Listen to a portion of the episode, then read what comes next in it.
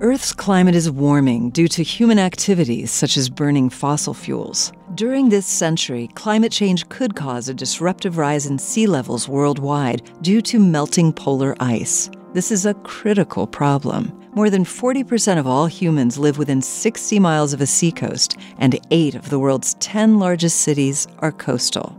The huge ice sheet covering Greenland is pivotal to this threat.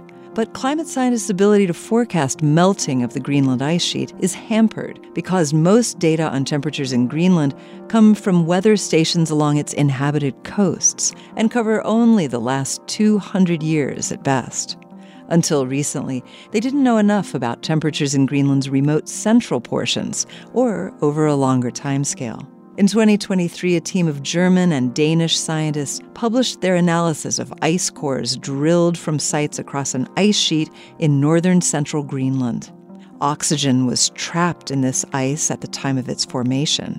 The ratio of two different forms of oxygen, called isotopes, that are trapped indicates the average air temperatures when the ice was formed.